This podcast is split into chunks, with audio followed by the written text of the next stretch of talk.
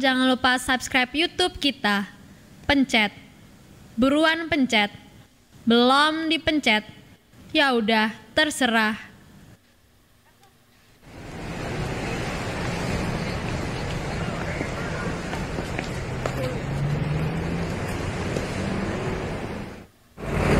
tuh si Aldo Aldo siapa? Eh Vin Hah? Itu bukannya Aldo ya? Yang seberang Aldo bukan?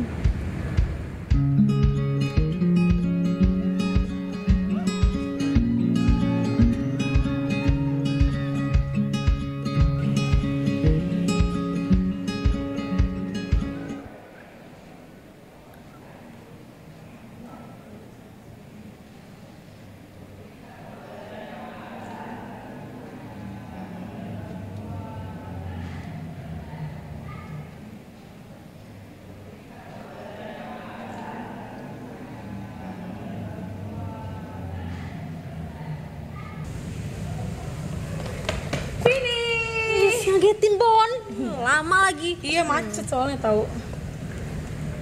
Eh, itu Aldo bukan sih? Aldo siapa sih? Iya, Aldo. Dulu tuh dia aktif banget tahu di Youth, tapi udah lama gitu dia ngilang. Terus tau gak ya, kata itu lebih parah lagi. Dia tuh udah jarang gereja, terus sekolahnya nggak niat. Terus habis gitu sering clubbing pula. Ih, amit-amit deh. Masa sih? Mari setiap kita yang percaya dan sudah diberkati oleh komsel ini sama-sama katakan Amin. God bless. God bless. Berkati. Berkati.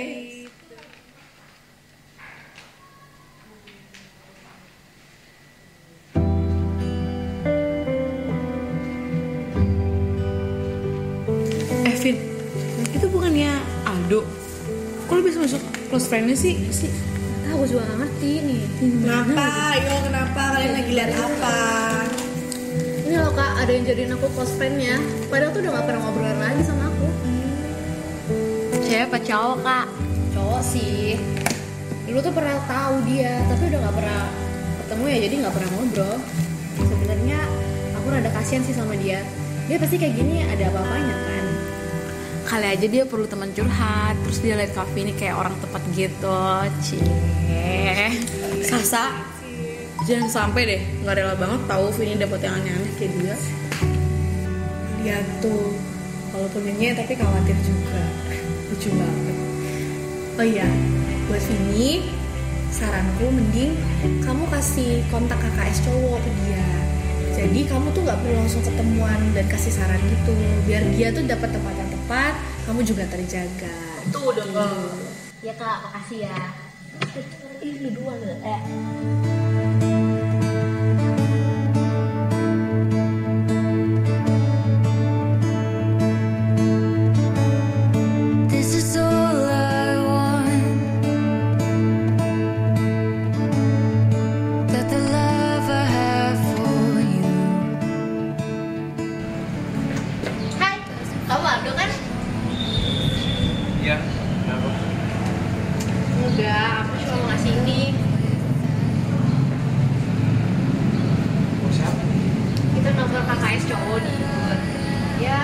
dia aja.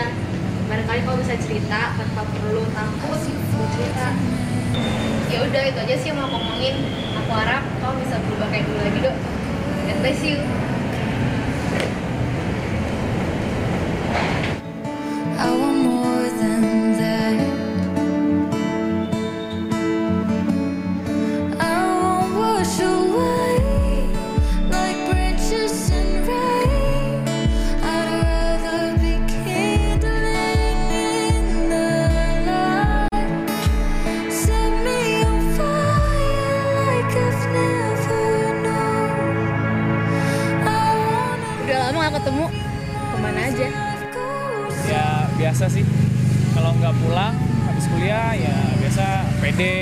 Omsel kalau ada pelayanan ya pelayanan.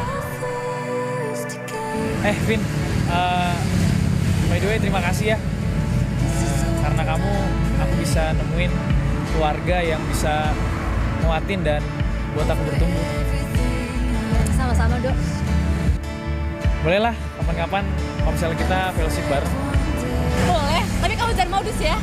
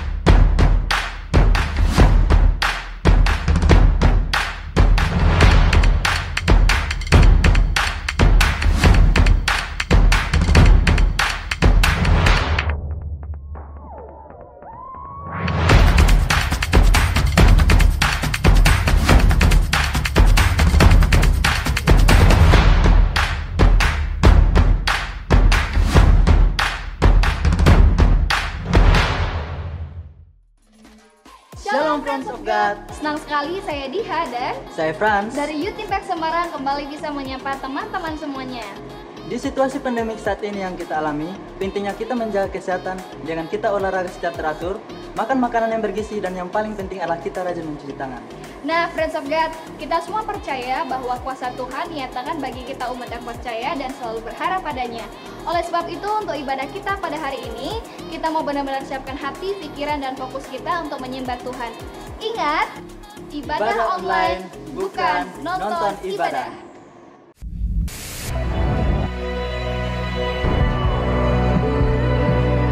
Tapi kalau hari ini kita bisa terima tubuh dan darah Kristus.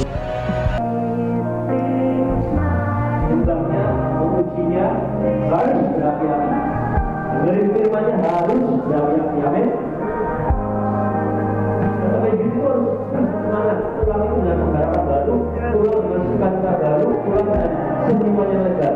Amin. Saya percaya semua anak muda itu suka dengan sesuatu yang fun. Sebagian orang malah berpikir dan mengira bahwa sesuatu yang fun itu datang dari dunia. Fun yang sejati, fun yang kekal hanya berasal dari surga. Sesuatu yang paling fun datang dari Tuhan kita. Sebabnya saya mau katakan menjadi anak Tuhan itu sesuatu yang fun. Ya saya berdoa supaya Youth Impact menjadi tempat terhangat di seantero kota ini. Kita berkata kasih ke banyak orang di akhir zaman akan jadi dingin. Tapi saya percaya itu tidak berlaku di tempat ini, tidak berlaku di Youth Impact. Di tempat ini sudah bukan lagi orang asing dan pendatang. Kita adalah kawan keluarga dari orang kudus. Kita adalah bagian dari keluarga Allah. Sesuanya saya percaya dan saya berdoa tidak boleh ada ruang dan tempat bagi spirit of loneliness di tempat ini.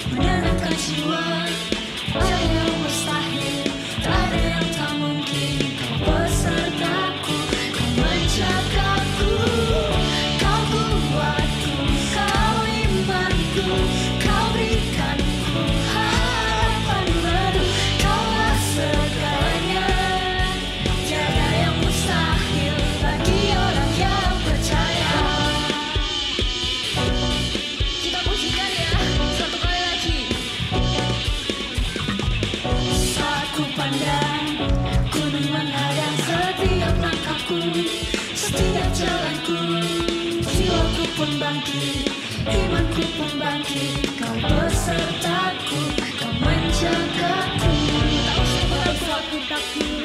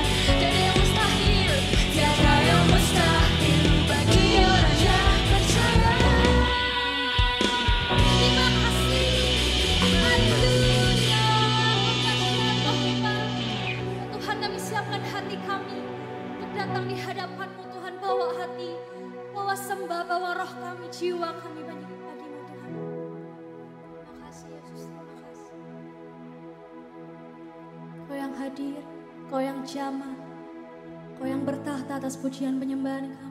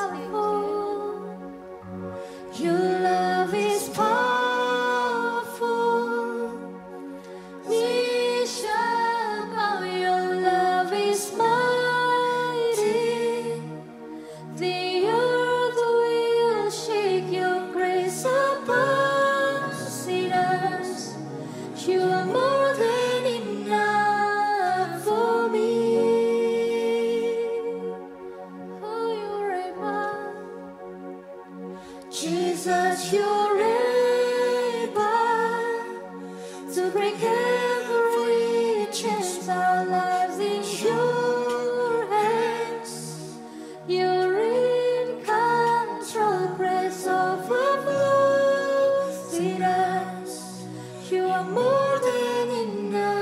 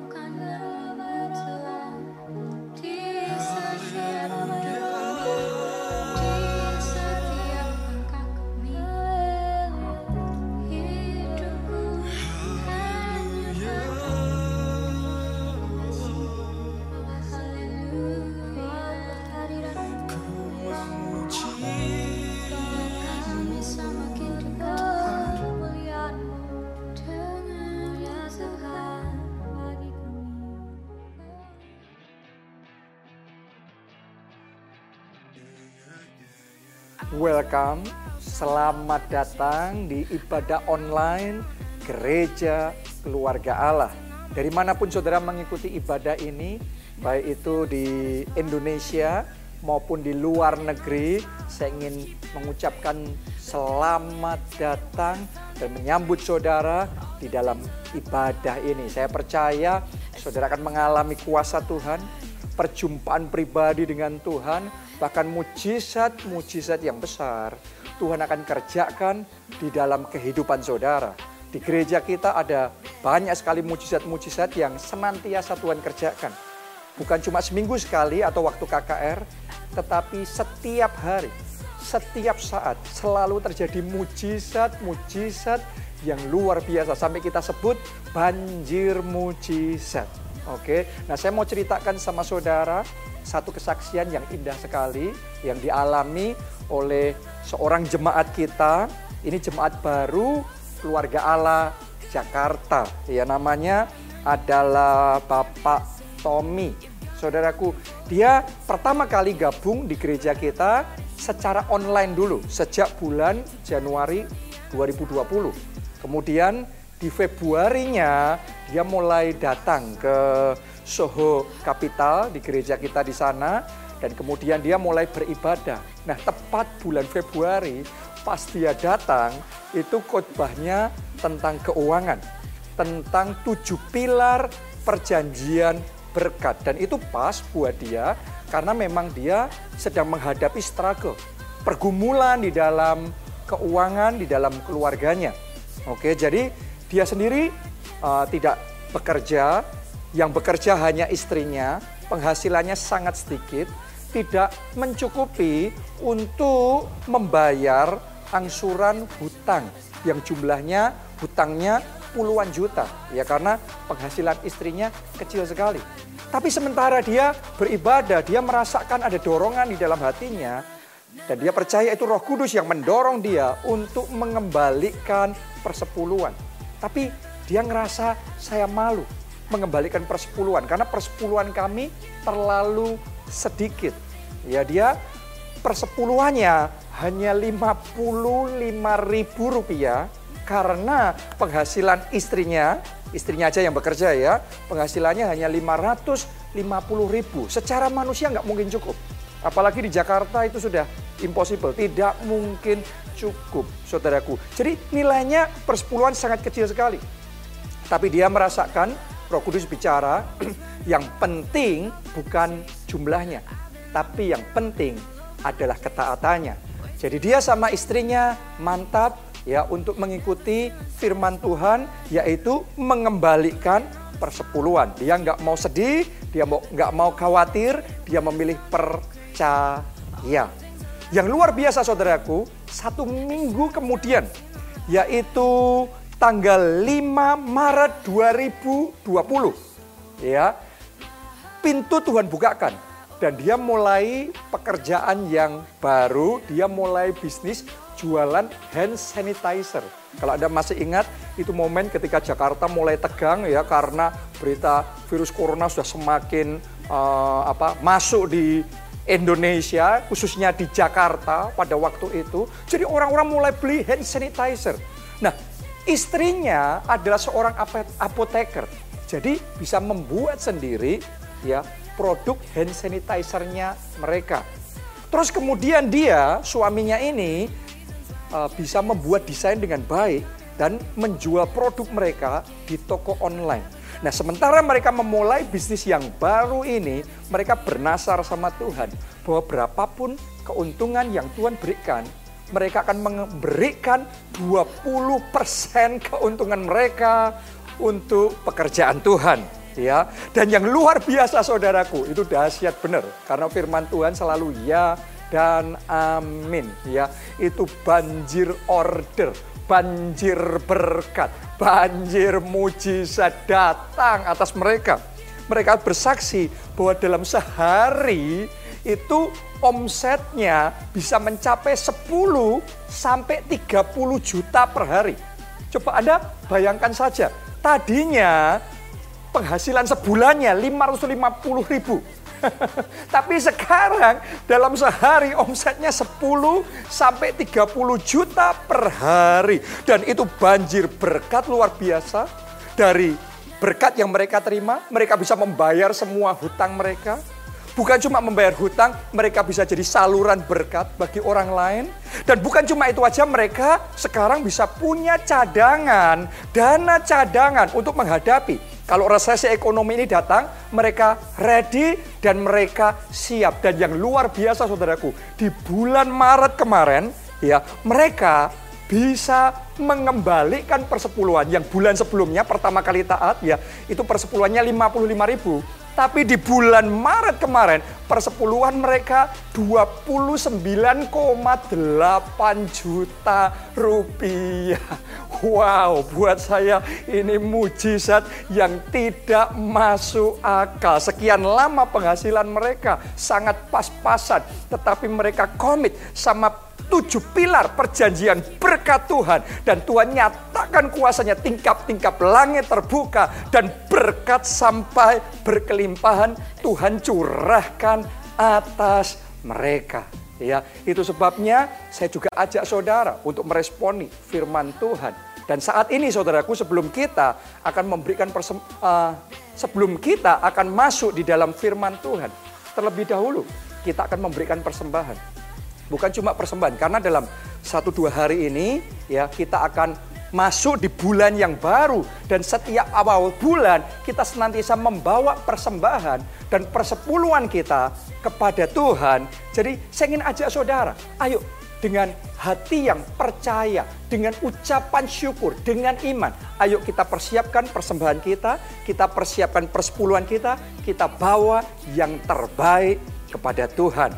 Anda yang mau memberikan persembahan ya, saudara bisa scan barcode yang ada di bawah ini atau saudara bisa pakai mobile banking, internet banking untuk bisa transfer secara online di rekening gereja yang berikut ini ya. Jadi di mana pun Anda berada, mari kita angkat dua tangan kita, kita bawa persembahan kita yang terbaik bagi Tuhan. Terima kasih Tuhan, kami tahu bahwa firman Allah ya dan amin. Kami percaya ketika Tuhan berfirman, ketika Tuhan berjanji, maka Tuhan menggenapi setiap janjinya. Yang namanya mujizat keuangan bukan hanya terjadi di masa yang baik. Tapi mujizat keuangan juga bisa terjadi, bahkan khususnya terjadi lebih hebat di masa krisis. Kami tahu Tuhan kami, Tuhan yang sanggup membuat yang tidak ada jadi ada, yang tidak mungkin jadi mungkin. Kalau orang lain mengalami mujizat yang tidak masuk akal, kami juga siap untuk masuk dan mengalami secara pribadi mujizat yang tidak masuk akal. Kami bawa persembahan kami, kami bawa persepuluhan kami yang terbaik kepada Tuhan. Dalam nama Tuhan Yesus kami berdoa. Amin. Amin. Amin. Luar biasa sekali. Silahkan saudara mentransferkan persembahan saudara. Dan sementara itu saya ingin menyambut bagi Bapak Ibu Saudara sekalian yang mengikuti ibadah online keluarga Allah ini. Ini adalah pertama kalinya bagi saudara. Tentunya saya rindu kenal dengan saudara, kami rindu melayani dan berdoa bagi saudara. Jadi mohon kesediaan saudara untuk bisa menghubungi kita di nomor WhatsApp penggembalaan yang ada di bawah ini. Ya.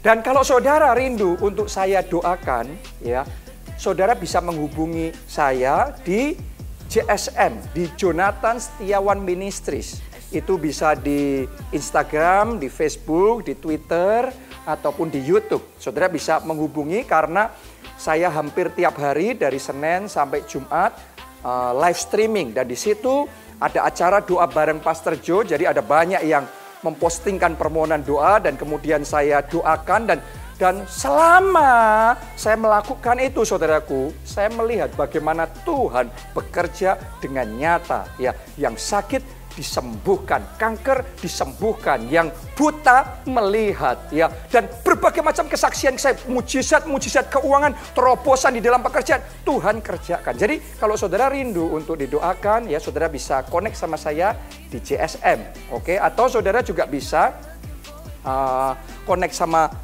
website gereja kita www.gbika.org/live. Nah, Anda bisa mengikuti berbagai macam program yang ada di gereja kita. Bukan cuma ibadah online untuk kita uh, yang dewasa, tapi juga untuk kids, untuk anak-anak ya. Untuk teens, buat remaja dan youth, buat kaum muda, saudara bisa mengikuti. Anda juga bisa ikuti Pondok Daud. Di gereja kita ada pujian penyembahan 24 jam, terus menerus.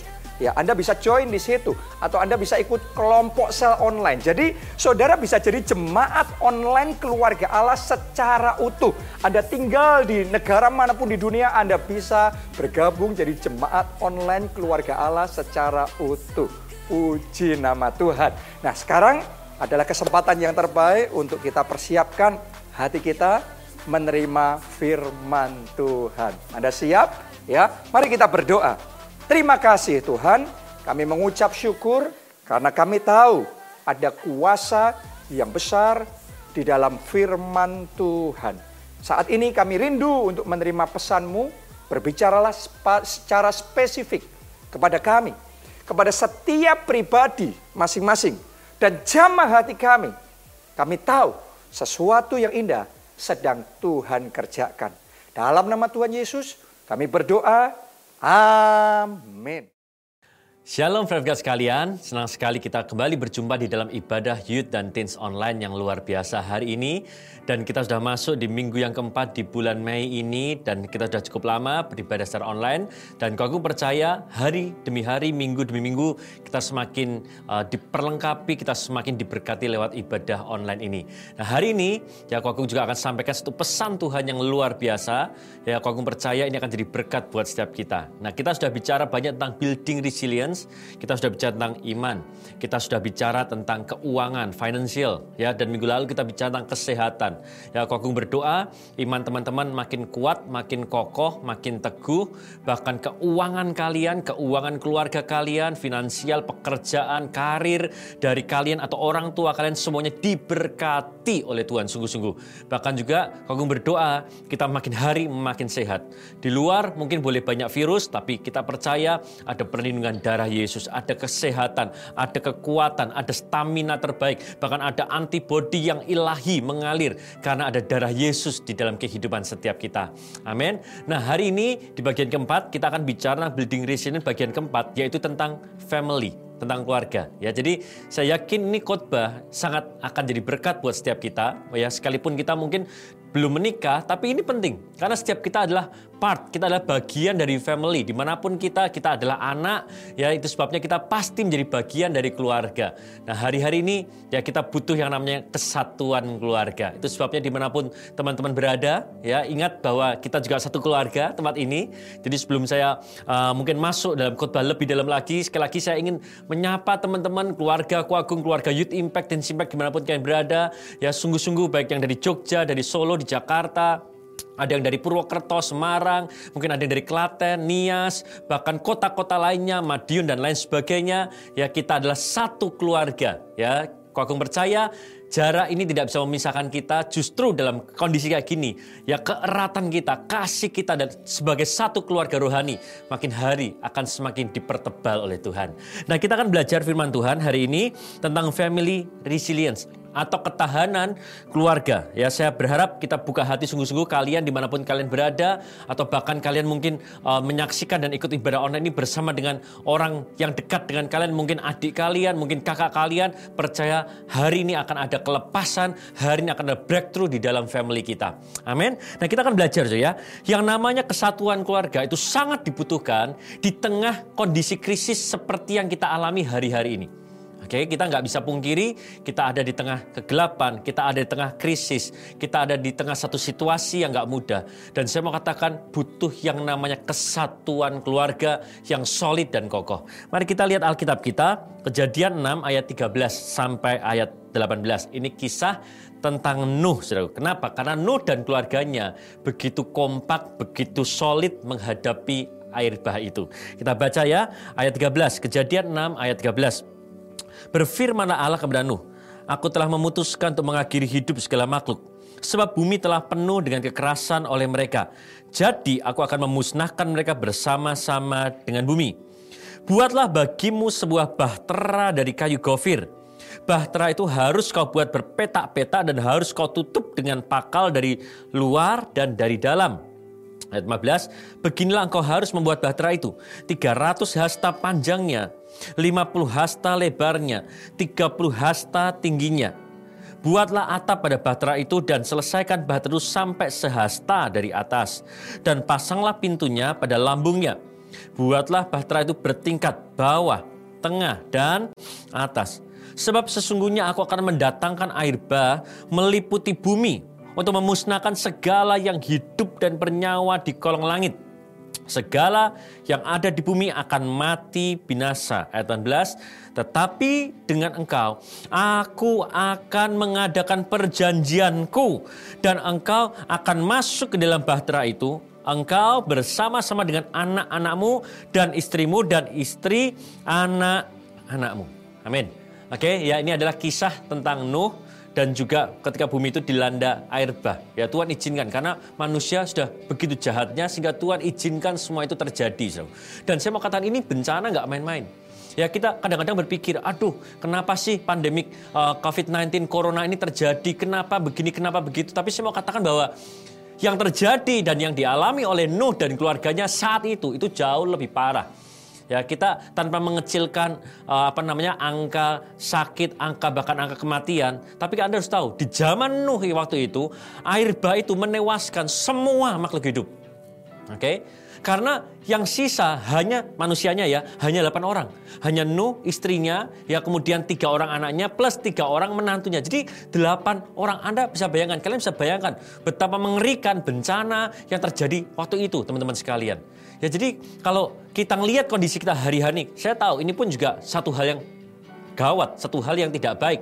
Tapi kita nggak boleh terlalu membesar-besarkan. Saya percaya sama seperti Tuhan menyelamatkan Nuh. Tangkap ini ini ini ini perkataan profetik yang keluar dari mulut saya ya. Seperti Tuhan menyelamatkan Nuh dan keluarganya, Tuhan juga akan menyelamatkan kalian ya Anda dan saya kita semua bersama dengan keluarga kita. Amin. Yes, di tengah bencana yang begitu mengerikan, ada kabar baik yang waktu itu terjadi, yaitu Nuh selamat. Dan berita lebih baik adalah Nuh bukan cuma selamat sendirian, tapi Nuh selamat bersama dengan seluruh keluarganya lengkap, komplit, tidak ada yang kurang satupun. Itu luar biasa. Sekali lagi aku berdoa, di mana pun kalian berada, kalian selamat. Bukan cuma kalian selamat, tapi seisi rumah, keluarga kita, papa, mama, ya kakak kita, saudara kita, aku berdoa semuanya selamat, semuanya dijagai Tuhan, semuanya dilindungi Tuhan, dan kita terima anugerah yang luar biasa. Semuanya boleh katakan amin, saudara. Yes. Nuh dan keluarganya selamat. Dan rahasia kenapa mereka bisa selamat? Karena mereka bersatu. Amin. Mereka nggak bekerja sendirian. Mereka nggak jalan sendiri-sendiri. Mereka bersatu, mereka solid, mereka kompak. Itu luar biasa. Itu yang kita butuhkan hari-hari ini. Kekompakan, kesatuan, saling topang, saling dukung antar keluarga. Antar anggota keluarga. Istri, suami, papa, mama kita harus kompak. Tapi kita juga dengan kakak kita, dengan adik kita, kita dengan orang tua, orang tua dengan kita, semuanya harus kompak. Coba kalian renungkan ya. Karena waktu itu di zaman Nuh, yang mendapatkan rema yang mendapatkan pesan Tuhan lah ya bahwa akan ada air bah. Lalu kemudian Tuhan ngomong kepada Nuh, buatlah batra. Semua yang mendapatkan rema atau pesan Tuhan secara detail itu itu adalah Nuh. Tuhan waktu itu nggak bicara sama istri Nuh, Tuhan nggak bicara kepada anak-anaknya Nuh, ya Tuhan nggak bicara kepada menantunya Nuh, tapi Tuhan bicaranya sama Nuh dengan begitu jelas detail. Nuh buatlah bagimu bahtera yang besarnya sekian, tingginya sekian, lebarnya sekian. Dan saya mau katakan itu nggak main-main. Itu project yang super duper besar sekali. Ya kadang-kadang tadi kita baca hasta-hasta kita nggak punya gambaran. Tapi kalau kita baca dalam Alkitab bahasa Indonesia, kalian akan dibuat semakin tercengang. Kenapa? Karena ini project besar. Ini bukan cuma kapal kecil, ini bukan cuma perahu kecil, ini bahtera yang sangat besar. Kenapa? Karena dalam terjemahan Indonesia kita tahu ternyata aslinya itu ukuran baterai itu sekitar panjangnya 133 meter. Bayangin, panjangnya kapal itu 133 meter ini ini hampir kayak apa panjang lapangan bola loh. Itu luar biasa. Oke, dan itu ingat ini di zaman itu, ini bukan di zaman sekarang, ini bukan di zaman ketika Titanic sudah sudah ada, ini di zaman dahulu kala. Oke, ini terjadinya baru enam pasal setelah penciptaan manusia. Be- Betapa secara manusia teknologi primitifnya waktu itu atau terbatasnya. Tapi Nuh diminta membuat satu bahtera besar yang panjangnya lebih dari 100 meter. Lebarnya 22 meter. Tingginya 13 meter. Yang tadi kita baca ada ruang bawah, ada ruang tengah, ada ruang atas dan lain sebagainya. Buat manusia itu impossible. Buat dikerjakan itu mustahil. Itu nggak mungkin, saudara. Oke? Kalau Nuh kerjakan itu seorang diri, saya yakin nggak mungkin. Ada yang bilang pengerjaan Nuh mengerjakan Batra ini sampai puluhan bahkan hampir mencapai seratusan tahun. Ya kita juga eh, tidak tahu sepenuhnya. Oke? Tapi saya tahu ini pasti lama dan ini nggak mungkin dikerjakan sendiri. Saya nggak tahu apakah Nuh itu seorang seorang nelayan yang punya basically dia ngerti bagaimana buat kapal atau enggak. Tapi yang saya tahu kalau project sebesar ini dikerjakan sendirian satu kata, nggak mungkin. Tidak mungkin. Oke? Lalu Nuh minta bantuan siapa? Saya yakin mungkin juga awalnya dia berusaha cerita ke tetangganya, mungkin dia cerita ke temannya, mungkin dia cerita kepada orang-orang sekelilingnya. Dia mau sampaikan tentang rema yang dia dapatkan. Tapi saya yakin semua orang mentertawakan dia. Semua orang nggak ada yang percaya sama Yusuf, sama Nuh, maaf ya sama Nuh. Tapi yang luar biasa, oke, Nuh mendapat kepercayaan dari keluarganya. Oke, coba andaikan kita Sam Ham Yafet, lalu papa kita ngomong, eh Tuhan bicara loh. Papa berdoa dan Tuhan ngomong akan ada bencana. Lalu kita diminta buat buat bahtera yang besar, yang panjangnya 100 meter lebih. Anda bisa bayangkan? Pasti secara manusia pun juga awalnya Sam Ham Yafet pun juga gak gampang, istrinya juga gak gampang. Tapi yang luar biasa mereka percaya papanya. Mereka percaya, ya istrinya percaya pada suaminya. Kepercayaan itu penting hari-hari ini. Saya nggak tahu, tapi Tuhan gerakkan buat Ko Agung sampaikan ini. Ayo belajar percaya sama keluarga kalian. Oke, Ko Agung berdoa supaya trust itu mulai tumbuh di dalam keluarga kalian masing-masing. Mungkin selama ini ya kalian merasa tidak tidak secure, tidak aman di dalam keluarga kalian kayak ngerasa ya kalian hidup mungkin satu atap satu rumah tapi rasanya satu sama lain nggak percaya. Hani Agung berdoa Roh Kudus melawat keluarga kalian dan akan ada benih kepercayaan yang akan muncul di dalam keluarga kalian. Amin. Karena itu yang terjadi. Dan saya bersyukur istrinya, anak-anaknya, bahkan menantunya akhirnya sepakat kompak percaya. Entah tetangganya ngomong segala macam mentertawakan mereka. Tapi mereka tetap percaya kepada kepemimpinan dari Nuh selaku kepala rumah tangga. Ayah dan suami dari dari mereka. Itu luar biasa, saudaraku. Akhirnya apa? Mereka berjuang. Saya yakin yang mem- membantu Nuh mengerjakan semua itu adalah tujuh orang lainnya. Istrinya, tiga anaknya, tiga menantunya. Butuh waktu memang, butuh kerja keras. Tapi saya bersyukur akhirnya proyek yang sangat mustahil itu akhirnya selesai. Oh yes, bagi Tuhan nggak ada yang mustahil, bagi orang percaya nggak ada yang mustahil. Dan ingat, di dalam kesatuan juga tidak ada yang mustahil. Masih ingat kisah menara Babel? Tuhan pun ngomong, mulai dari sekarang, ini tidak ada lagi yang nggak bisa mereka lakukan. Kalau mereka bersatu kayak gini, semuanya bisa. Oke, jadi kok aku mau ngomong, ya sekalian boleh ngomong bahwa badai ini begitu mengerikan, virus ini begitu mengerikan, ya wabah ini begitu mematikan, bahkan krisis ini begitu begitu begitu bahaya. Tapi kalau anda bersatu, kita bersatu dengan keluarga kita, maka tidak mungkin kita tidak bisa melaluinya. Kita bisa melaluinya. Kita bisa melaluinya karena kita punya Tuhan, kita bisa melaluinya juga karena kita punya keluarga yang bersama-sama kita berjuang di tengah krisis seperti ini. Jadi hari ini kalau aku berdoa, sementara kita di tengah krisis, kesatuan Tuhan akan berikan, Tuhan akan impartasikan. Katakan amin. Amin. Yes, bahkan buat kalian yang selama ini mungkin keluarga kalian nggak kompak, keluarga kalian rasanya kayak tercerai berai. Ingat ya, ini ini deklarasi profetik, ini khotbah profetik. Justru dalam krisis, kalau aku berdoa akan ada pemulihan akan ada kesatuan keluarga luar biasa. Karena Tuhan bisa pakai krisis. Kita baca dulu ya, Roma 5 ayat 3 sampai 5. Dan bukan hanya itu saja, kita malah bermegah juga dalam kesengsaraan. Karena kita kita tahu bahwa kesengsaraan menimbulkan apa? Ketekunan. Kemudian yang berikutnya dan ketekunan menimbulkan tahan uji. Tahan uji menimbulkan pengharapan dan pengharapan tidak mengecewakan karena kasih Allah telah dicurahkan di dalam hati kita oleh Roh Kudus yang telah dikaruniakan kepada kita. Teman-teman, ada yang namanya kesengsaraan virus, wabah, pandemi ini semuanya bicara kesengsaraan. Kalau boleh milih secara manusia, kita nggak ada yang mau memilih kesengsaraan. Kita nggak ada yang suka, kita nggak ada yang sebenarnya mau ngalami situasi seperti hari-hari ini. Setuju kan? Tapi Anda harus tahu, kadang-kadang Tuhan izinkan kesengsaraan, Tuhan izinkan krisis, Tuhan izinkan hal yang buruk terjadi untuk memunculkan hal yang baik. Anda baca tadi, ya sekalipun apa kesengsaraan, kesengsaraan menimbulkan ketekunan, Ketekunan menimbulkan tahan uji, tahan uji menimbulkan pengharapan. Ketika ada satu kesengsaraan, itu hal jelek kan? Tapi pada akhirnya muncul tadi apa? Tahan uji, kemudian ada uh, juga ketekunan dan pengharapan. Muncul tiga hal yang baik. Satu masalah, gara-gara satu masalah muncul tiga hal yang baik. Itu yang harusnya dan itu yang Tuhan mau terjadi hari-hari ini. Oke? Jadi Tuhan izinkan kesengsaraan satu, wabah, krisis, masalah, tekanan. Supaya apa? Supaya muncul tiga bahkan lebih hal-hal baik. Tuhan akan munculkan dalam kehidupan setiap kalian. Jadi itu yang benar. Harusnya lewat semua hal-hal negatif yang kita alami, hidup kita better. Hidup kita lebih baik. Oke? Muncul iman, muncul pengharapan, muncul tahan uji. Harusnya lewat ini semua kita makin baik, kita makin upgrade diri kita. Kita makin rajin, kita makin apa sayang keluarga, kita makin menghargai yang namanya hidup bersosialisasi. Kita semakin menghargai yang namanya ibadah. Sehingga ketika Tuhan izinkan ini semua terjadi, tapi minimal ada hal baik lainnya yang Tuhan munculkan. Itulah kehendak Tuhan. Kenapa Tuhan izinkan semua ini terjadi? Jangan ketika kesengsaraan datang kita nggak belajar apa-apa. Kesengsaraan datang tapi nggak muncul pengharapan, nggak muncul tahan uji, nggak muncul ini itu dan lain sebagainya.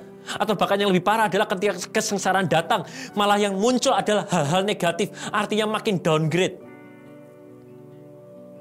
Saya berdoa, aku berdoa. Ketika Tuhan izin ini semua ini terjadi, kita harus lebih baik. Selesai semua badai ini, kita harus jadi pribadi lebih baik lagi. Ya nggak boleh tetap sama. Apalagi nggak boleh downgrade. Nggak boleh kita malah akhirnya jadi pemalas gara-gara kita di rumah, kuliah di rumah, kerja di rumah. Akhirnya kita jadi pemalas. Akhirnya kita nggak punya visi yang besar. Akhirnya kita mengeluh. Akhirnya kita dan lain sebagainya. Kita nggak boleh demikian. Satu kesengsaraan muncul tadi apa? Tahan uji, pengharapan, bahkan juga ketekunan. Saya berdoa lewat semua ini Anda makin tangguh, kita makin cinta Tuhan. Termasuk kita makin cinta keluarga. Yes, Tuhan izinkan semuanya itu untuk apa? Salah satunya supaya kita semakin erat dengan keluarga kita.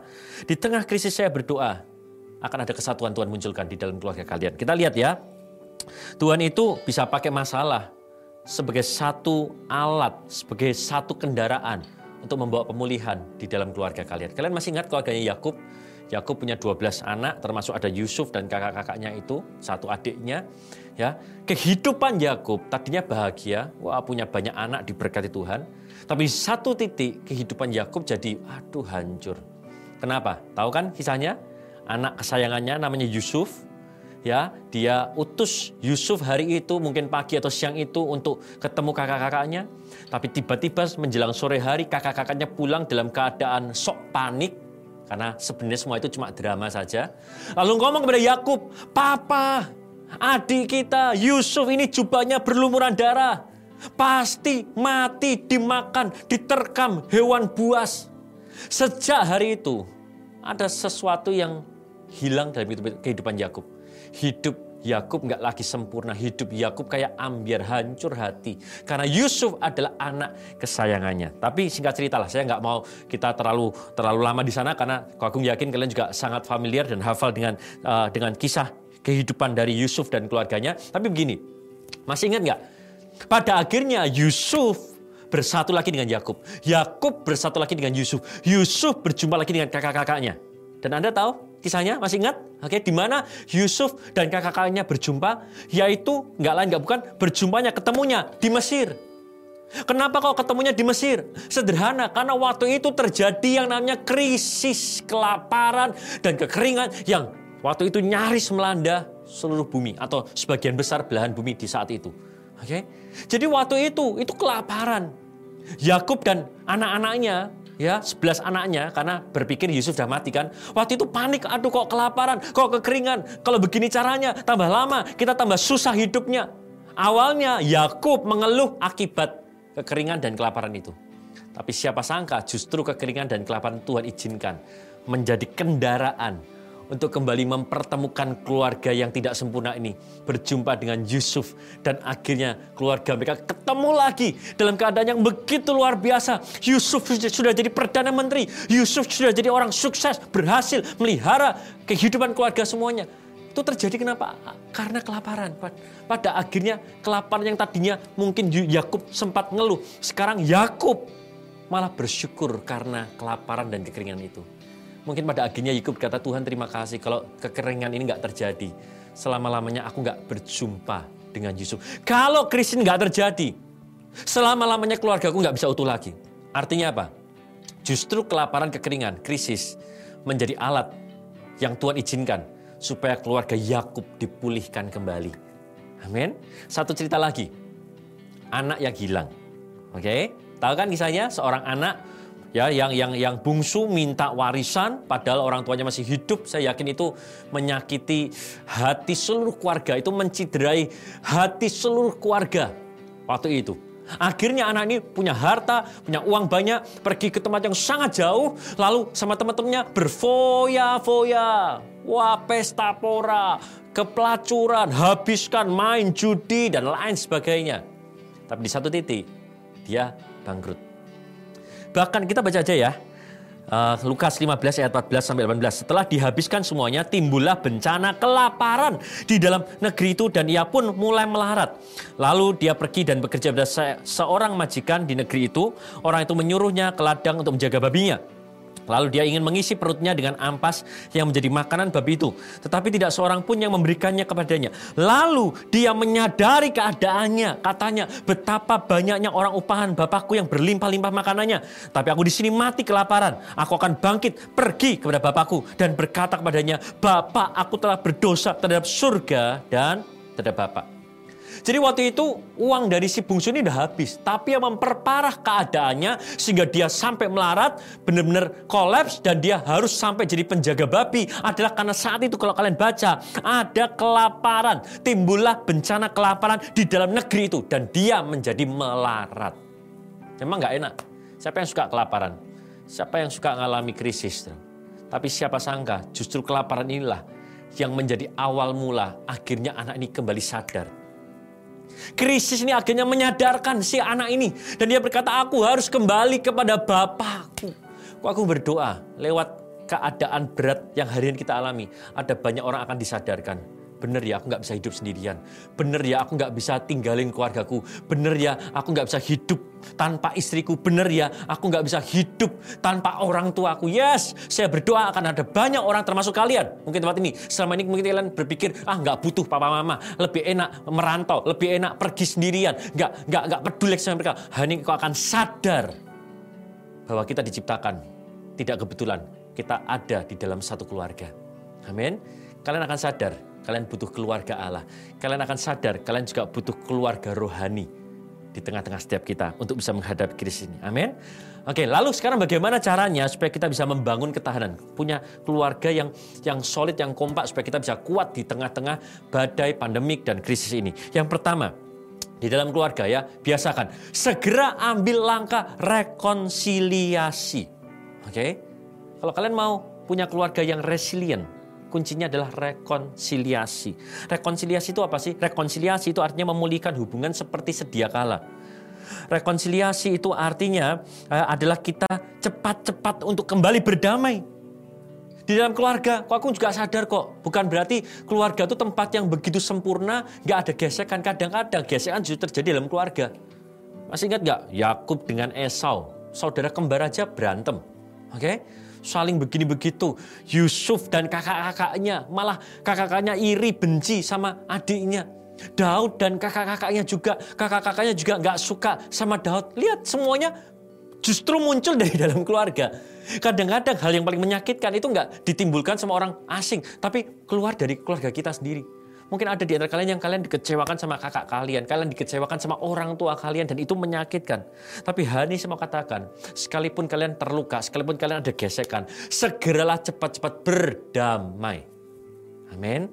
Ayo kita lihat Matius 5 ayat 23 24.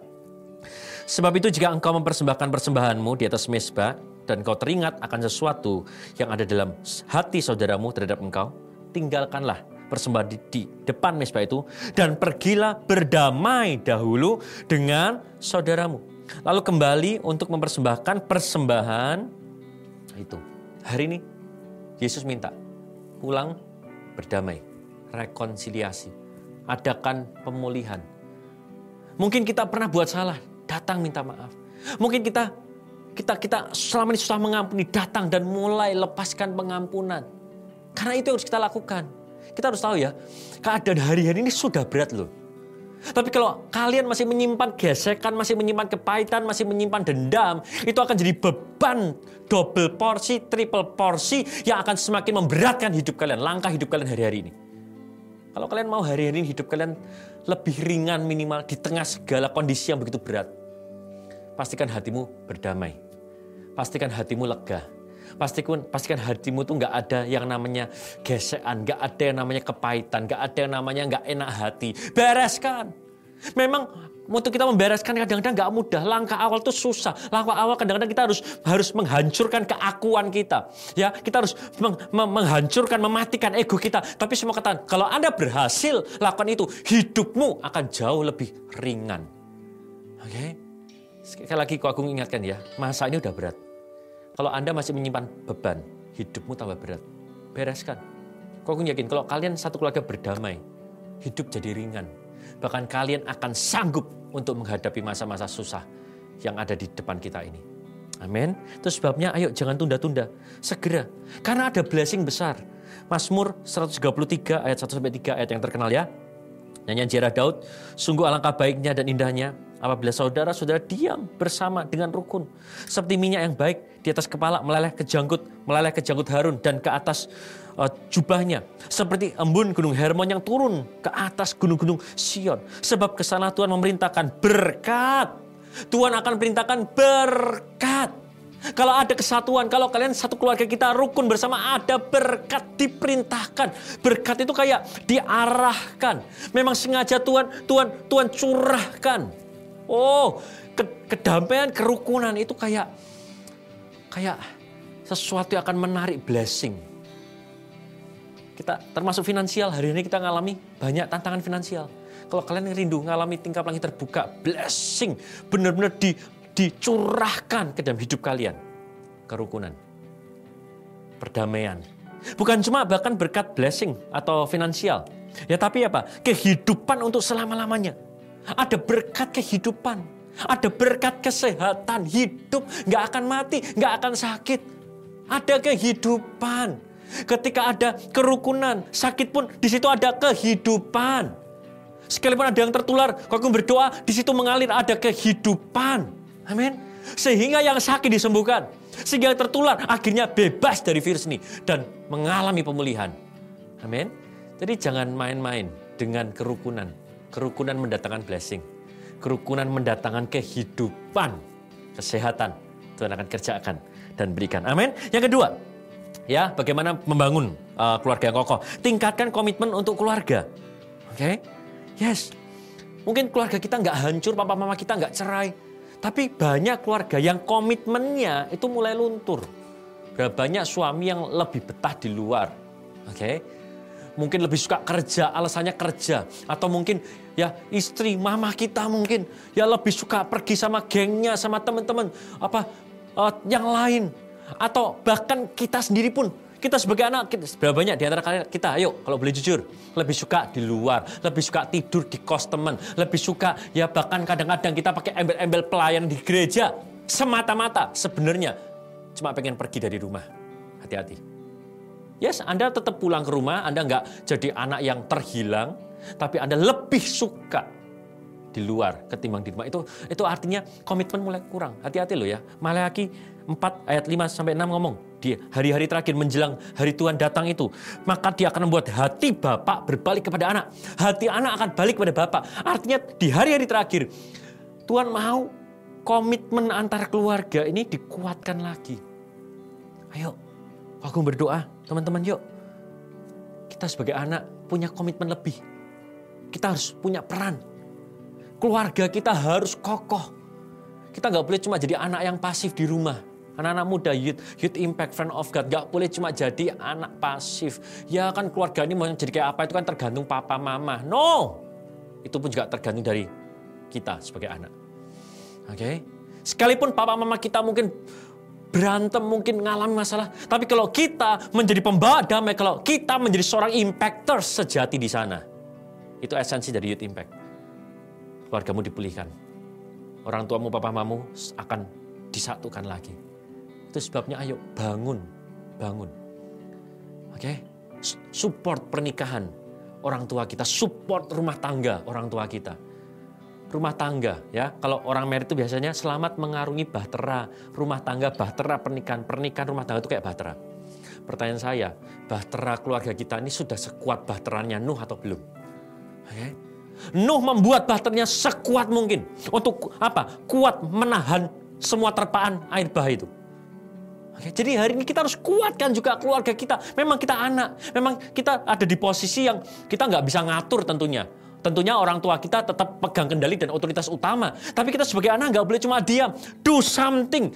Ya minimal mulai berdoa jadilah pembawa damai. Sehingga keluarga kita jadi bahtera keluarga, bahtera rumah tangga yang kuat. Sehingga waktu mengalami terpaan, kita, tetap kokoh dan selamat. Amin. Jalankan peran kita sebagai anak dengan baik. Hormati orang tua kita, taat kepada mereka. Jadi anak yang nice, jadi anak yang baik. Semua itu harus punya perannya masing-masing. Coba ya, di Bahtera itu, kan uh, Nuh dan keluarganya bersama dengan begitu banyak hewan. Itu saya yakin itu keadaan chaos. Pasti kotor, pasti bau. Bayangin aja itu kayak membawa kebun binatang masuk ke rumah kita. Tapi hebatnya Bahtera itu tetap bisa bertahan. Nggak kotor, nggak bau. Dalam artian nggak sampai chaos terjadi. Kenapa? Karena saya yakin mereka di dalam Bahtera itu punya bagian masing-masing. Mungkin Sam, Ham, Yafet, oh bagiannya ini. Yang ngurus ini, yang bersihkan ini. Sedangkan mungkin yang wanita urus yang lain. Ini bicara tentang punya peran. Memegang komitmen dan menjalankan perannya dengan baik. Kita anak, jalankan peran kita dengan baik. Oke? Kita nggak bisa ngatur, itu tugas papa kita memang. Tapi minimal kita sebagai anak kita menguatkan, kita ikut apa namanya taat kepada kita, kita taat kepada orang tua kita. Amin. Dan yang berikutnya, yang terakhir aja ya, aku bercepat. Jadikan keluarga kita home sweet home. Kejadian 6 ayat 2122. Dan engkau bawalah bagimu segala apa yang dapat dimakan. Kumpulkan itu padamu untuk jadi makanan bagimu dan bagi mereka. Lalu Nuh melakukan semuanya itu. Tepat seperti yang diperintahkan Allah kepada kepadanya. Demikianlah dilakukannya. Bahtera yang dibuat Nuh. Bukan cuma harus kuat. Tapi bahtera yang dibuat oleh Nuh. Harus jadi tempat yang menyenangkan. Oke, bukan cuma kuat, tapi juga Tuhan ngomong isi dengan banyak makanan. Ya, bahkan mungkin juga isi dengan banyak jerami, apa biar hangat. Jadi di luar itu, waduh, air bah dingin sekali, kena badai, kena angin. Tapi di dalam, waduh, itu warm, itu hangat, teman-teman sekalian. Itulah bahtera yang harusnya juga kita miliki bersama dengan keluarga kita. Kokoh, tangguh, kuat, tapi juga melimpah dengan makanan, bukan cuma makanan jasmani tentunya ya, tapi makanan rohani, makanan jiwani. Anda bisa bayangkan Nuh itu berhari-hari puluhan hari ya ada di di lockdown di Batra itu, tapi mereka happy. Kenapa? Karena tempat itu adalah tempat yang didesain Nuh dan anak-anaknya menjadi tempat yang menyenangkan. Pertanyaan Agung adalah, sudahkah keluarga kita jadi keluarga yang menyenangkan? Oke, jangan sampai keluarga kita, rumah kita jadi neraka di bumi ini. Tapi jadikan keluarga kita tempat yang menyenangkan. Oke, kita punya eh, apa namanya uh, slogan fiery, fun, and friendly. Oh, Kokung berdoa ini nggak cuma ada di komunitas Youth Impact, tapi ini semua Anda bawa ke rumah Anda, termasuk fun. Jadikan rumah kita sesuatu yang fun. Kokung punya anak dan Kokung berusaha untuk mengisi hari-hari fun. Ya, sehingga sehingga rumah itu nggak membosankan. Saya sebagai anak pun, saya sering kali ke rumah papa mamanya Ko Agung. Lalu di sana Ko Agung buat keributan yang fun. Keributan yang baik maksudnya. Wah, aku usul, ayo bikin ini, ayo bikin itu, ayo jalan-jalan ke sini, ayo beli ini, ayo delivery ini, sesuatu yang fun. Sehingga rumah itu jadi tempat yang indah dan menyenangkan. Harus banyak makanan, Ya, kok aku berdoa ada makanan jasmani tentunya. Tapi makanan rohani hadirat Tuhan. Itu penting. Bangun mesbah keluarga. Ya, ikut Pondok Daud, bangun Pondok Daud. Hari-hari ini Agung juga bersama dengan keluarga mulai latihan Pondok Daud. Ya, malam hari sebelum anak-anak tidur, ya setel Pondok Daud ikuti mungkin cuma 20 30 menit, tapi mulai latihan karena ini hadirat Tuhan akan jadi makanan rohani buat keluarga. Sediakan makanan jiwani. Apa itu pujian? Di rumah itu saling memuji. Kalian kan kita banyak di rumah kan sekarang mulai belajar pujian, mulai belajar bagikan lima bahasa kasih. Masih ingat nggak? Ada sentuhan, ada kata-kata pujian, ada waktu, ada melayani dan lain sebagainya, hadiah. Mulai lakukan hal-hal yang sepele, nggak usah sesuatu yang mahal, nggak usah sesuatu yang seperti apa, tapi lakukan hal-hal yang sederhana yang itu akan membuat keluarga kita menjadi home sweet home. Amin. Kok aku berdoa ya supaya Roh Kudus memampukan setiap kita untuk sungguh-sungguh jadi pelaku firman. Ayo jadikan bahtera kita jadi tempat yang menyenangkan, menjadi surga di bumi ini. Amin. Ya, aku nggak perpanjang firman Tuhan, tapi aku mau ajak setiap kita sungguh berdoa. Ya, karena aku tahu keluarga ini menjadi salah satu PR juga. Banyak teman-teman kalau apa eh, ngisi permohonan doa, ya yang salah satu yang paling banyak juga adalah masalah keluarga. Ya, jadi aku berdoa supaya firman Tuhan hari ini membawa peremaan, membawa pewahyuan, bahkan membawa anointing yang akan sungguh-sungguh membawa keluarga setiap kita, kalian dan saya juga menjadi keluarga yang lebih tangguh, lebih indah, dan lebih menyenangkan lagi. Mari kita berdoa. Terima kasih Tuhan untuk segala kebaikan Tuhan. Firman-Mu sudah hamba sampaikan Tuhan. Hanya aku berdoa supaya firman ini sungguh-sungguh menjadi daging. Sungguh-sungguh menjadi nyata Tuhan. Oh ketahanan di dalam keluarga. Oh family keluarga yang yang yang tangguh. Keluarga yang kuat. Sehingga di tengah segala terpaan air bah badai krisis ini Tuhan. Kami seperti Nuh Tuhan. Kami tetap hidup. Kami tetap kuat. Bahkan utuh Tuhan. Dalam nama Yesus kami berdoa. Justru lewat krisis ini Tuhan. Kami makin bersatu. Kalau ada di antara teman-teman sekalian Tuhan. Yang mungkin keluarganya sempat tercerai berai. Sempat tidak ada komunikasi. Sempat tidak saling peduli. Dalam nama Yesus. Justru ini akan jadi momen titik balik. Yang akan membawa kesatuan. Membawa pemulihan. Terjadi di dalam keluarga teman-temanku sekalian ini Tuhan. Terima kasih Tuhan. Bahkan mari Roh Kudus bersama dengan Tuhan. Kami mau komitmen menjadikan keluarga kami makin hari tambah indah, tambah menyenangkan. Rumah kami bukan satu tempat yang harus kami hindari, tapi kami tahu Tuhan, rumah kami ada tempat di mana kami bisa mengisi, mer- merecharge diri kami waktu kami pulang dari segala kesibukan kami. Terima kasih Tuhan. Dalam nama Tuhan Yesus kami percaya ini saatnya hati Bapak kembali pada anak, anak kembali pada Bapak dan pemulihan bisa terjadi dan Tuhan akan meluputkan segala bencana dan kami diselamatkan. Terima kasih Tuhan. Dalam nama Tuhan Yesus kami berdoa. Haleluya. Amin. Tuhan Yesus berkati.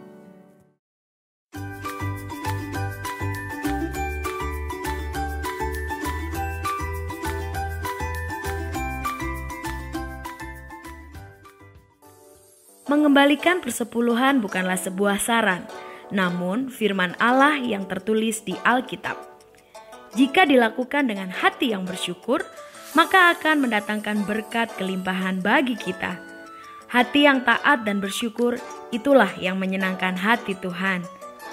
Kini saudara dapat memberikan persembahan dan persepuluhan dengan cara sebagai berikut. Pertama, saudara dapat transfer melalui internet banking atau mobile banking ke rekening gereja. Kedua, saudara dapat memberikan dengan scan QR code menggunakan aplikasi e-wallet yang sudah terinstal di smartphone saudara. Untuk rekening dan QR code gereja lokal dapat Anda lihat di link www.gbika.org/persembahan. Ketiga, saudara dapat memberikan secara langsung ke kotak yang telah disediakan di gereja. 2 Korintus 9 ayat 7 Hendaklah masing-masing memberikan menurut kerelaan hatinya, jangan dengan sedih hati atau karena paksaan, sebab Allah mengasihi orang yang memberi dengan sukacita. Tuhan Yesus memberkati.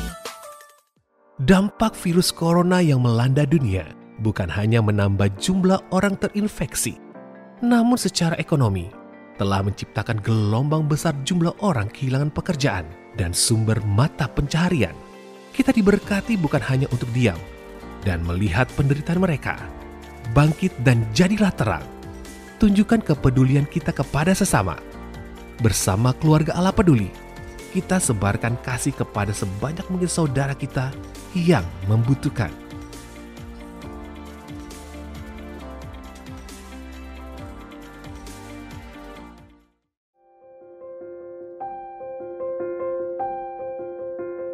Rubah saudara. Jangan tolak firman Tuhan. Jangan takut melakukan firman Tuhan. Takut yang lain. Takut akan Tuhan saudara. Lakukan. Jadi suka. Karena ini akan menyelamatkan hidupmu. Karena ini akan menyelamatkan keluargamu. Karena ini akan mendatangkan kemuliaan yang luar biasa. Apa pun itu aib, skandal yang pernah terjadi dalam keluarga saudara, Tuhan berkuasa mengubah aib kita menjadi kemuliaan dan saya percaya Tuhan akan kerjakan mujizat pemulihan keluarga di dalam hidup kita. Ikuti seri khotbah Reclaim Your Family selama bulan Juni di GBI Keluarga Allah.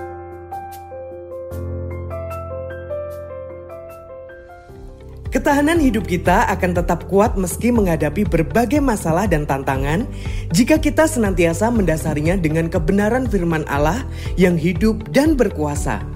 Renungan keluarga Allah hadir setiap hari untuk menemani setiap langkah kehidupan saudara dan saya agar tetap selalu dalam tuntunan dan penyertaan Tuhan Sang Pemelihara kehidupan kita.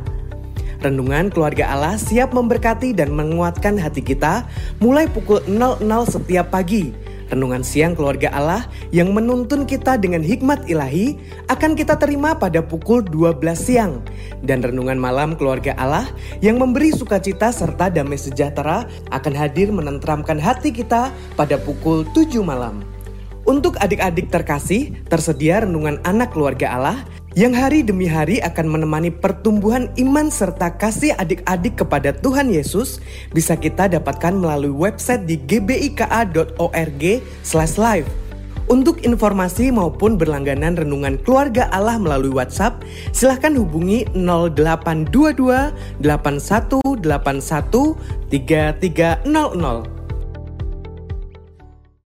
Buktikan keseruan di bulan Mei bersama keluarga atau teman pelayanan dengan mengikuti lomba asik di rumah aja yang diadakan di gereja kita. Lomba satu link aja. Lomba beribadah, melayani, selamatkan jiwa tanpa batas.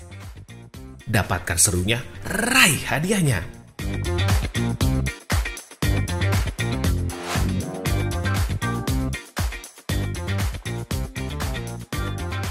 Untuk info bisa klik di www.gbika.org live. Tuhan Yesus memberkati. Saya bekerja di perusahaan otomotif di bagian marketing. Pandemi COVID-19 mempengaruhi penjualan mobil di perusahaan kami, bahkan eh, di tim saya pun mengalami penurunan. Dan hal ini eh, mulai meng- mengganggu berdampak juga terhadap perekonomian keluarga kami atau keuangan kami.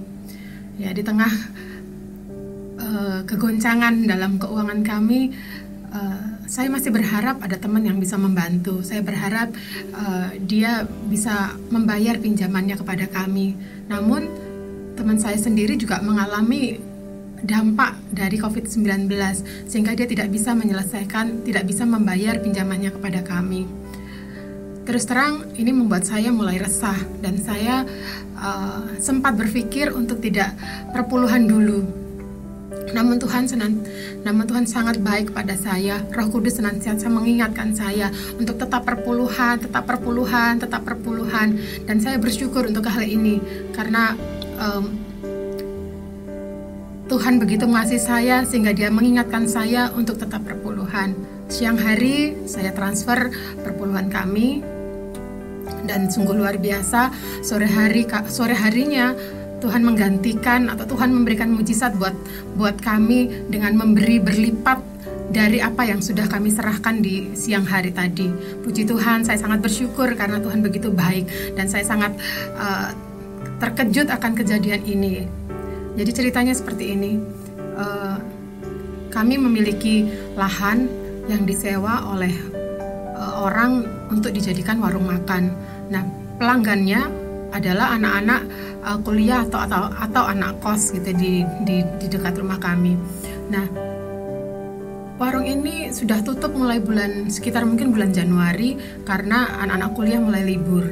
Nah, setelah itu uh, masih dilanjutkan lagi untuk untuk menutup warungnya karena ada ada COVID-19 ini ya. Jadi dia memperpanjang untuk untuk untuk menutup warungnya. Bahkan sampai hari ini pun warung tersebut masih ditutup. Uh, perpan kontrak sewa lahan tersebut sampai di bulan April ya uh, dan seharusnya sudah waktunya untuk uh, selesai atau mungkin diperpanjang tapi saya tidak tidak pernah berpikir bahwa dia akan memperpanjang untuk sewa sewa lahan tersebut karena uh, kita sendiri nggak tahu kapan pandemi COVID-19 ini akan akan berakhir. Namun hanya karena kemurahan Tuhan saja Tuhan menggerakkan hati orang tersebut untuk uh, menelpon saya kemudian berkata bahwa dia akan memperpanjang sewa lahan tersebut dan akan mentransfer uang ke rekening kami. Wow, saya sungguh bersyukur karena Tuhan sangat baik. Saya tidak menduga Dia menggan- Tuhan menggantikan apa yang kami beri pada hari itu juga, tanpa menunggu besok atau satu minggu atau satu tahun ya. Tapi saat hari itu juga Tuhan memberikan mujizatnya, Tuhan membalaskan apa yang kami beri dengan berlipat pada sore harinya.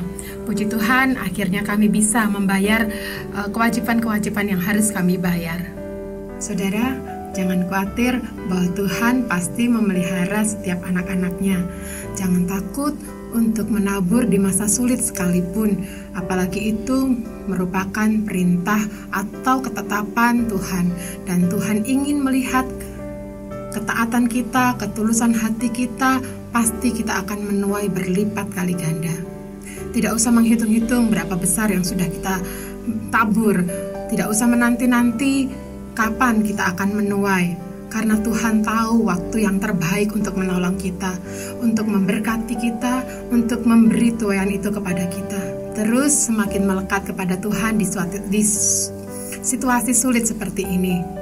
Ya dengan mendengarkan uh, khotbah-khotbah lewat streaming, kemudian uh, dari Pondok Daud, Radio SYD FM, pasti kita akan semakin dikuatkan. Percayalah, kita akan kuat menghadapi situasi saat ini, bahkan kita akan keluar sebagai pemenang, bahkan lebih dari pemenang, sebab Allah beserta dengan kita.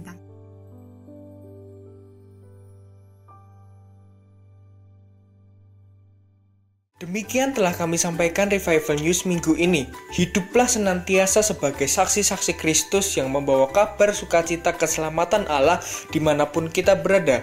Salam kemuliaan Tuhan, Tuhan Yesus memberkati. Oke, puji Tuhan, ya kita baru saja menyelesaikan semua rangkaian ibadah Youth Online kita dan Kokung percaya kita sudah sangat-sangat diberkati. Ya, dan kita bicara tentang keluarga bukan hari ini. Ya, Kokung berdoa sungguh-sungguh mujizat dalam keluarga terjadi dan juga jangan lupa kita satu keluarga dalam Tuhan. Kita keluarga rohani dalam Tuhan. Itu sebabnya ya sempatkan juga kita saling doakan satu sama lain ya di rumah. Ya kita doakan supaya Youth Impact kita bisa segera apa berjumpa lagi, keadaan ini segera selesai dan kita bisa kembali beribadah karena rasanya sungguh-sungguh kita kangen ya dengan teman-teman sekalian. Kita satu keluarga di dalam Tuhan, kita Youth Impact. Oke, kita akan akhiri ibadah kita. Kokong ajak di mana pun kalian berada, ya kalian bisa tutup mata kalian tapi buka hati kalian dan angkat tangan kalian arahkan mungkin juga ke layar kalian dan aminkan doa berkat ini dengan sungguh-sungguh. Terima kasih Tuhan untuk ibadah, untuk firman Tuhan, untuk rema, untuk janji Tuhan, untuk pewahyuan yang sudah Tuhan berikan Tuhan. Kami percaya Tuhan mulai hari ini Tuhan keluarga kami makin diberkati, keluarga kami makin dipererat, keluarga kami makin indah Tuhan. Terima kasih kami berdoa Tuhan ketika ada kerukunan maka berkat Tuhan diarahkan kepada keluarga kami bahkan kehidupan akan mengalir. Terima kasih Tuhan, berkati semua friend of God, teman-temanku sekalian, anak-anak rohaniku Tuhan, di mana pun mereka berada, mujizat terjadi. Tuhan tolong hidup mereka, berkati studi mereka, berkati kesehatan mereka, bahkan seisi rumah mereka. Tuhan berkati dengan berkat jasmani, tingkap langit dibuka Tuhan. Tuhan memberkati pekerjaan, Tuhan memberkati karya mereka, Tuhan memberkati bahkan juga keuangan keluarga mereka di dalam nama Tuhan Yesus. Dan sekali lagi Tuhan, biarlah apa pun yang mereka kerjakan, ketika mereka melibatkan Tuhan, maka tidak bisa tidak mereka pasti akan sukses, mereka akan berhasil. Kami juga berdoa, aku berdoa Tuhan memberkati pertumbuhan iman mereka, iman mereka kuat, iman mereka tangguh, resilient Tuhan, sungguh-sungguh dahsyat Tuhan. Bahkan juga anugerah Tuhan dicurahkan di segala aspek kehidupan mereka. Terima kasih Tuhan. Dalam anugerah Allah Bapa, cinta kasih Yesus Kristus dan persekutuan dengan Roh Kudus. Dari sekarang sampai selama-lamanya semuanya kita katakan amin. Oke, Tuhan Yesus memberkati. Nah, gimana ibadah kita pada hari ini? Pasti sangat memberkati, bukan? Minggu depan kita akan hadir kembali lagi dalam channel YouTube kita, Youth Impact JGJ. So, buat teman-teman semuanya, jangan lupa untuk subscribe YouTube channel Youth Impact JGJ. Supaya nggak ketinggalan informasi dari kita, jangan lupa juga untuk memfollow Instagram Youth Impact GKA. Kabar gembira untuk kita semua karena setelah ini, Youth Pastor kita akan kembali hadir menyapa kita dan menyampaikan pesan-pesan penting untuk kita semuanya. Jangan lupa di Instagram Youth Impact GKA. Tetap jaga kesehatan ya. God bless you.